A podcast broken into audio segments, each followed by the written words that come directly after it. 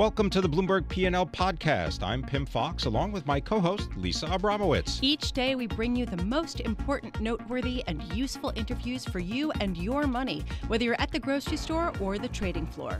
Find the Bloomberg P&L podcast on Apple Podcasts, SoundCloud and bloomberg.com.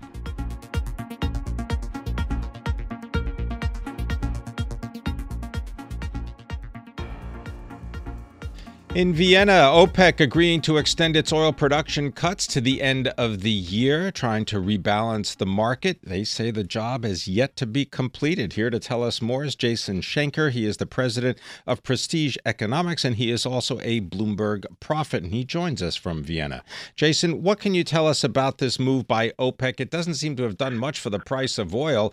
It was higher earlier in the trading session, now down three tenths of a percent at $57 a barrel for West Texas Intermediate crude?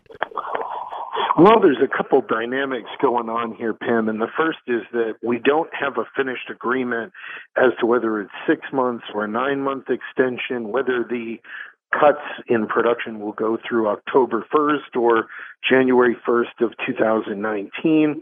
So th- that's not quite yet fully done. I was actually just up in the ministerial room where they were taking a break between the uh, the OPEC part of the meeting and now the OPEC and non-OPEC um, discussions around production. So there's no official word out yet as to how long the extension of the cuts is going to be, and I think that might be why we're seeing some choppy price action in crude today because we don't yet have a firm thing on the table.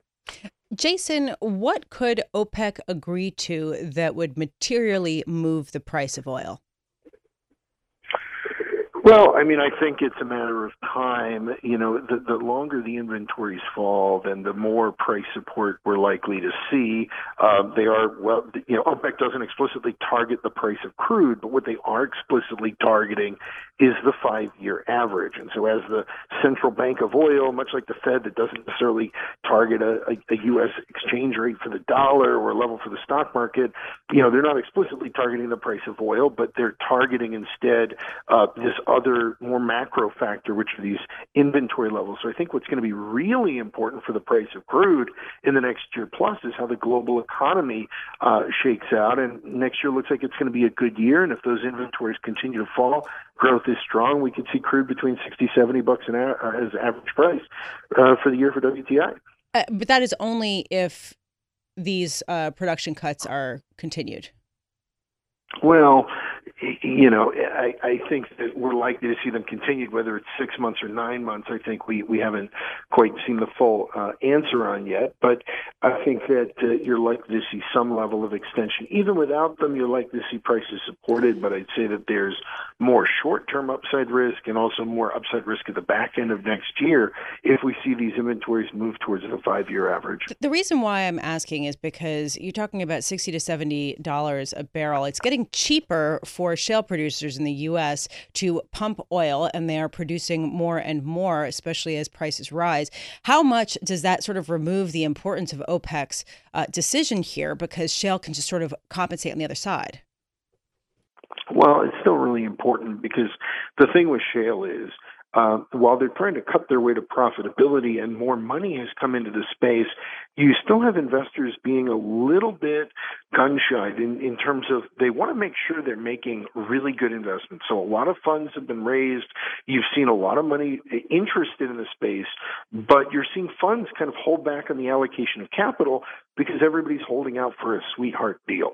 And if you need to wait for higher break even prices, then those won't really be sweetheart deals. So you can see more production come online, but you know, it's not as, you know, the, the decision to drill a well, uh, you know, isn't necessarily going to be um, as, as mercenary as okay, the price goes up another dollar and they're going to pull the trigger on it. Uh, but I think if we see a significant rise in prices, that's kind of why I say 60 to 70 kind of as an average range because you know if you get close to 70, you get above 70, there will be more drilling action. But that's also going to accompany the demand side that usually pulls prices higher because oil, like other commodities, is bought and not sold, which means the demand side, honestly, is going to be more important for prices in the immediate term. Jason, how much of this is all due to the fluctuation in the value of the U.S. dollar? Not that much, Pim. I mean, a lot of this has to do with the fact that China was in a manufacturing recession. If you look at the monthly Caixin manufacturing PMI, an index that's coming out tonight at 8:45 p.m. Eastern Time, that index was below 50. It's an indication of manufacturing growth in small and medium-sized uh, manufacturers in China. It was below 50, indicating recession between December of 14 and June of 2016. And that's the exact time window when oil inventories built. In other words, big surprise, the biggest net importer of the world, China, was in a recession while global inventories of oil went up. So that's actually a critical part of the story because China's been expanding since. And perhaps even more important than the decision today will be what happens with that number tonight and in coming months. Real quick, did they play ominous music as the uh, Russian uh, advocate walked in? I'll give you 10 seconds. there's there's no ominous music at OPEC, and I don't generally think there's any music here except for when we've had you know parties at Schönbrunn, and they you know they bring out the Viennese uh, orchestra, or when when occasionally we, we had a party one year uh, they had at the uh, the old uh, Börse, the old exchange, and the, the Vienna Boys Choir serenaded us. But no ominous music. Usually it's more Viennese flair than that. Jason Schenker, thank you so much for joining us. Jason Schenker, president of Prestige Economics, as well as a Bloomberg prophet, and he is there in Vienna as OPEC leaders meet to talk about uh, furthering output cuts.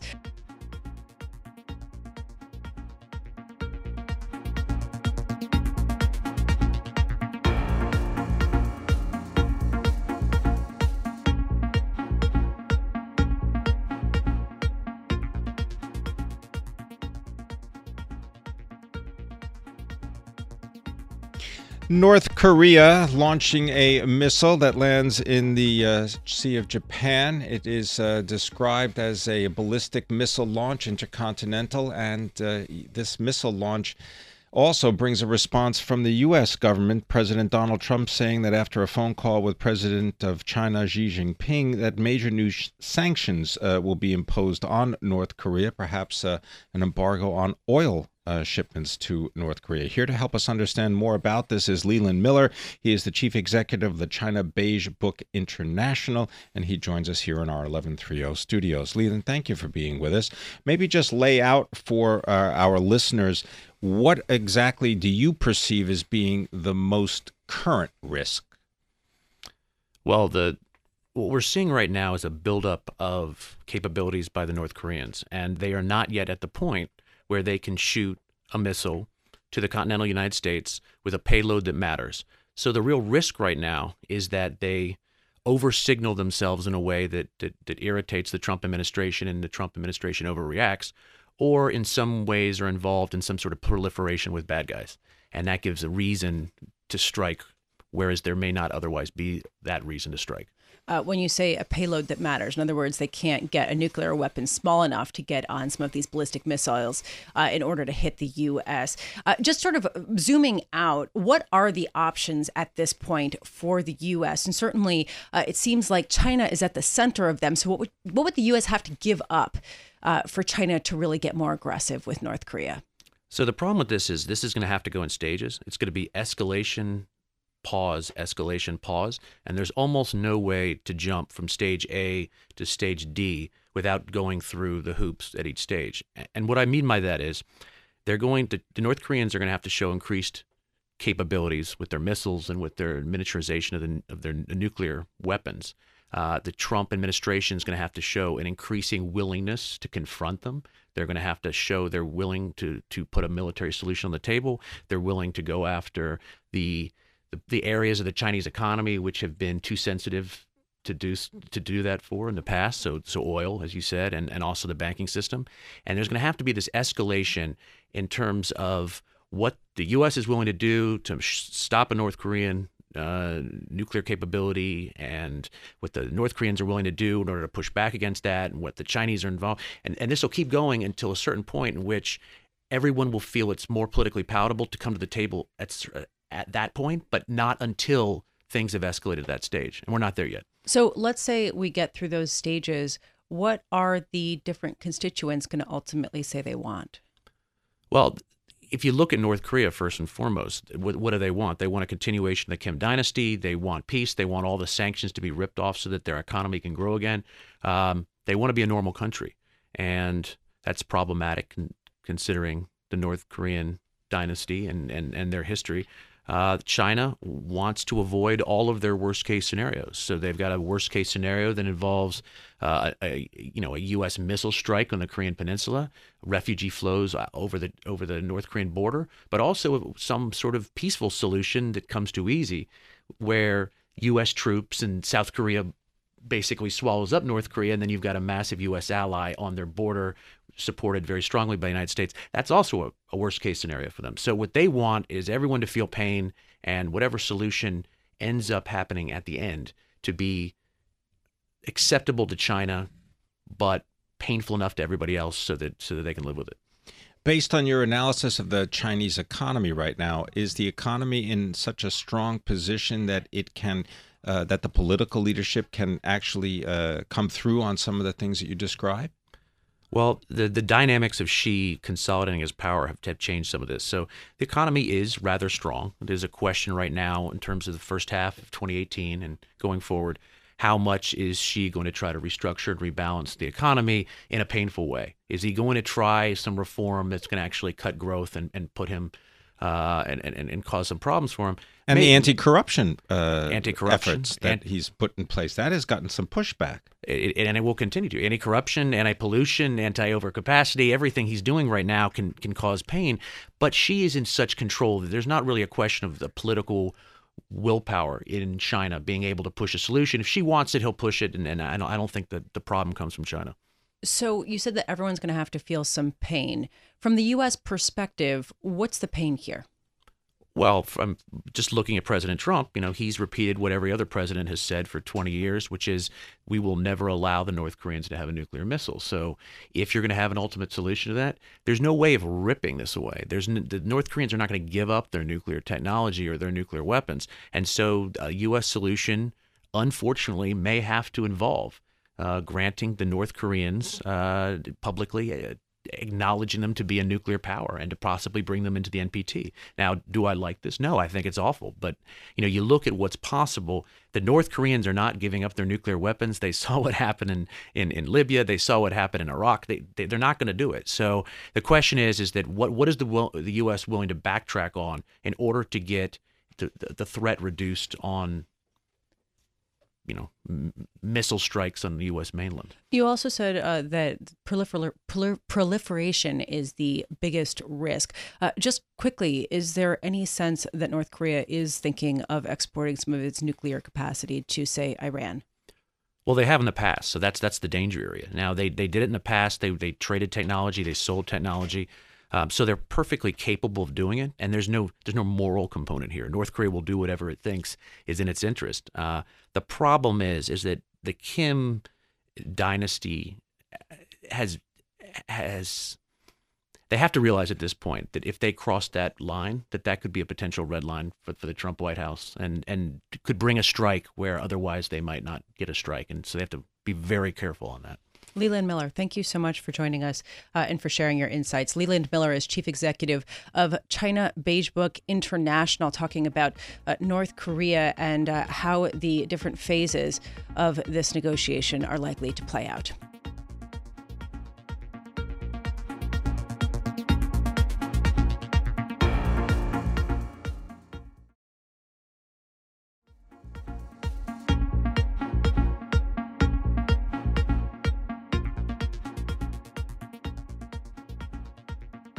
Alibaba, people clamored for its IPO. They are now clamoring for its $7 billion of bonds uh, sold in the U.S. I want to bring in Claire Boston, corporate finance reporter for Bloomberg News.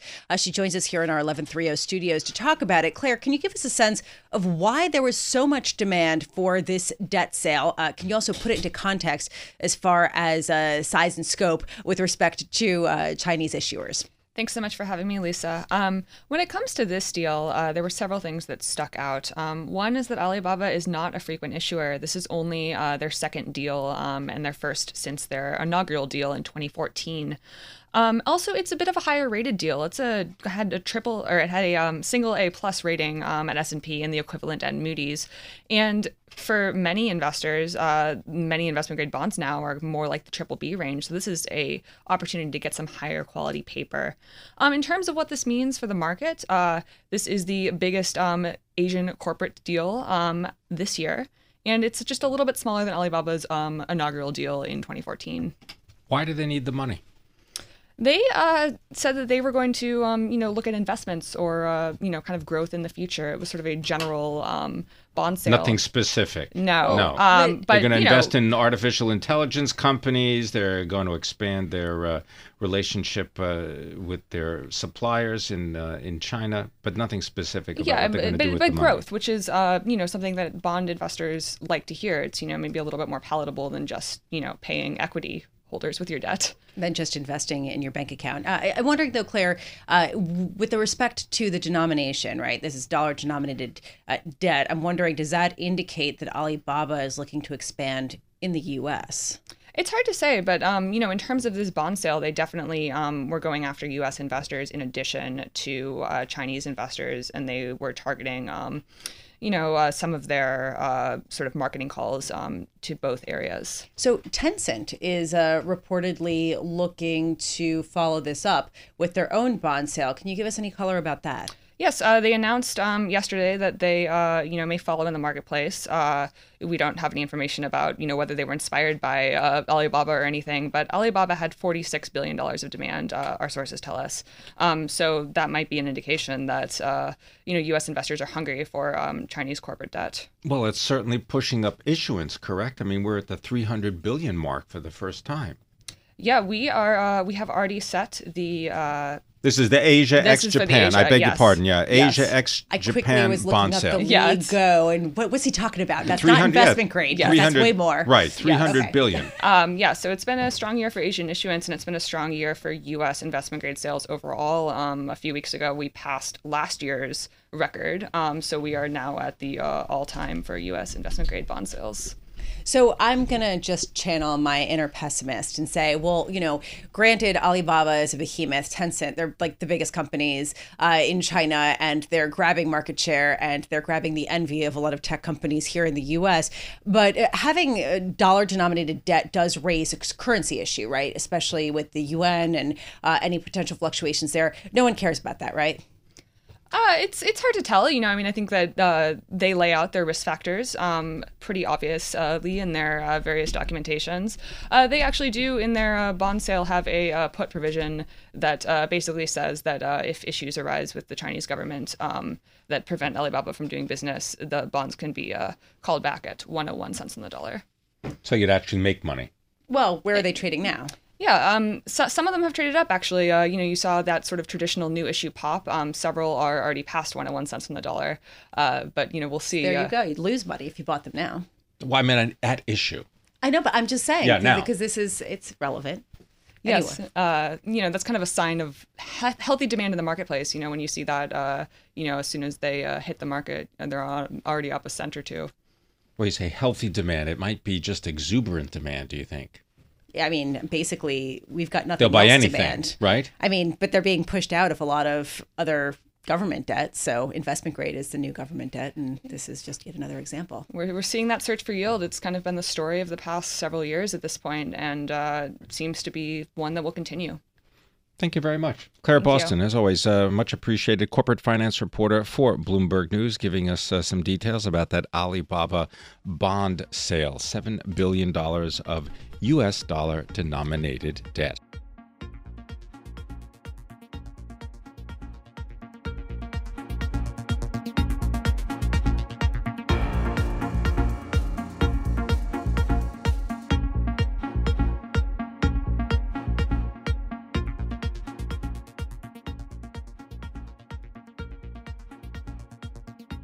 He joins us now, Cliff Noreen, Deputy Chief Investment Officer for Mass Mutual Financial Group, helping to manage more than $160 billion in assets. Uh, Mass Mutual's total assets are over 650 billion. You've got to include their subsidiaries, for example, Barings and Oppenheimer funds. He's based in uh, Springfield, Mass., but he joins us in our 1130 studios. Cliff, always a pleasure. Thanks for coming in. You know, before we get to some specifics about, you know, investments and so on, I just want to understand if the tax overhaul plan that is being considered in Washington were actually to be passed and become law, do you have any sense of what this would do to the budget, to the uh, deficit of the United States, particularly, you know, what this would mean for all of the obligations that the government has for things like Social Security, Medicare, uh, as well as uh, all the other entitlement programs, never even mind the, the municipal uh, programs. Well, this plan is a very giant puzzle. It's very complicated. There's a lot of moving parts. It's like a chess game going on because we hear different things every day. But the bottom line is our country has $20.5 trillion of debt today. Last year, for year into September 30th, 2017, our government produced revenues or receipts of 3.3 trillion and spent almost 4 trillion. So we had a deficit of around $650 billion. And that deficit has been coming down. It was a little bit lower the year before, but the years during the financial crisis it was over a trillion dollars. So we've accumulated a lot of debt. Our debt has more than doubled over the last 10 years. So that is an issue. And then we have all the obligations for Social Security and then for pensions for federal employees and their medical benefits. And that is not included in the 20 and a half trillion. So if you look at all that debt and all the obligations, which add up to some people say $100 trillion, uh, it is a bit challenging, and nobody's really talking about this or addressing it. So, from an investment perspective, Cliff, does that mean that you are avoiding treasuries altogether? No, no, we are still buying treasuries. We have to buy treasuries as a, a uh, large investor in high quality assets. But it is a challenge to our country that is going to have to be addressed, not today or tomorrow, but sometime over the next three, five, ten years. You also did buy some of those Alibaba bonds that we were just talking about. Is that correct? Yes. Does it concern you that uh, they are earning money in yuan and uh, trying to pay back dollars? No, the company is a financial powerhouse. It has a $460 billion market cap. It doesn't have that much debt. Um, I'm trying to remember the, talking to our guys yesterday. Um, it has $14 billion in debt. It has more than that in cash. It is growing and it's using the bond market um, with these low rates to effectively finance instead of using equity, they're using debt, paying 3 4 5% for long-term debt, and it is a very smart way for them to raise capital from us as an investor. We're diversifying our bond portfolio. We don't really invest a lot in the public bond market today. There's not a lot of value, but we are selectively buying names that we like, and we like Alibaba as a company. So you mentioned that you're not participating in the public markets as much as you perhaps have done in the past. Can you give us some examples, some ideas of what in the private market you have found to be attractive? We've been making real estate loans, mortgages, first mortgages on very large buildings in very large dollar amounts. Again, the public bond investors can't invest in those. We don't have liquidity in those, but they do add a lot of yield and spread to our portfolio. What kind of yield? We've been getting on our private corporate debt about 100 basis points more for illiquid assets that we cannot sell, but we have um, very high quality borrowers, single A, triple B borrowers, and we've been overweight in that sector. And we've been also buying CLO liabilities. That market's tightened this year, but that's been an overweight we've had. We think that is it was a misprice. It's less mispriced today, but we're buying these less known, less liquid assets that add more yield to our portfolio on a long term basis. With CLOs, are you buying equity? Are you buying AAA paper? What are you buying? We buy primarily AAA, AA. And then what about other uh, sort of illiquid investments? Because this has gotten increasingly crowded as a lot of insurance companies and uh, and pensions and hedge funds and private equity firms have all been trying to go into private debt and some of these less liquid asset classes. Uh, have you had to go further into the esoteric space? Well, and if so, where? We've been buying primarily investment grade because, because we are a highly rated insurance company. We do buy middle market loans, which we believe are, have much better value today than high yield public bonds. And in the investment grade space, again, we're overweighting that because of the nature of our company and our liabilities and our assets. Um, corporate debt to some other unusual things like private equity firms into funds, closed end funds. We're a lender in both the debt in the preferred stock. We think those are very well secured, very low risk. With private equity firms, you're lending to the, the private equity firms or to their companies? Uh, both. I, I really can't mention Okay. any names, but we have been lending to funds and to different structures they've done that um, we think are very secure and um, represent really good value for our policyholders. Now, the conditions that have pushed you into these kinds of, uh, let's just say, alternative uh, investments, I mean that in a more generic way. Uh, do those conti- uh, conditions, do you believe that they will continue? Do, in other words, are we going to maintain this level of low interest rates? So we're in the fourth quarter of 2017. This all started in the fourth quarter of 2008. So we've had nine full years of these very low interest rates. I call this an unconventional, highly unusual, radical era of monetary policy. And how long will this continue? We don't know. We wouldn't, you know, three years, five years ago, we thought we'd be out of it already. But the economy is certainly getting better. The stock market is booming right now. And you'd think that we would start, and the United States is being the adult here, it is raising rates. So we've raised short term rates uh, 25 basis points several times. We're going to do it again here in December. But you look at Europe, you look where rates are in Germany, you look at rates in Japan. The uh, two year rate in Germany is negative 69 basis points. In Japan, it's negative 17. The 10 year rate is, almost zero. In Japan, it's 38 basis points in Germany. So investors around the world look at the United States as being the higher yielding Yeah. area, and that's where the, a lot of the demand is coming to push our rates and keep our rates as low as they have been. The yield curve has shifted this year. The two-year yield is up a lot. It's up from about 120 to about one and three quarters percent here this year, but the 10-year yield is actually down. Yes. Started at 245. It's almost 239, 240. So we've had um, the Fed being proactive, and I think that's the right thing to do. So, uh, just real quick, you're talking about some of the alternative investments that you're going into. Uh, what kind of yield bogey are you going for, given those investments and given the mandate of staying within the investment grade realm? Well, the, everything is still priced off of Treasury yield. So we're trying to get a premium yield over U.S. Treasuries. And you can look at public bonds that you can buy all day long. You can buy and sell them. And we're actually getting a premium, as I said, on private corporate debt of almost 100 basis points. see. Real estate mortgages are, are less than that, but they are still, I think they're better investments structurally. You don't have the liquidity, but our intent, we're a long term holder. We're not investing for quarters, we're investing for years and decades. And we've been doing this for a long time, and it's, it's actually a, um, a good long term strategy in my mind. Cliff Noreen, we love having you on. Yay. It's great to see you. Cliff Noreen uh, is Deputy Chief Investment Officer of Mass Mutual Financial Group, helping to oversee $160 billion of assets. It's based in Springfield, Massachusetts.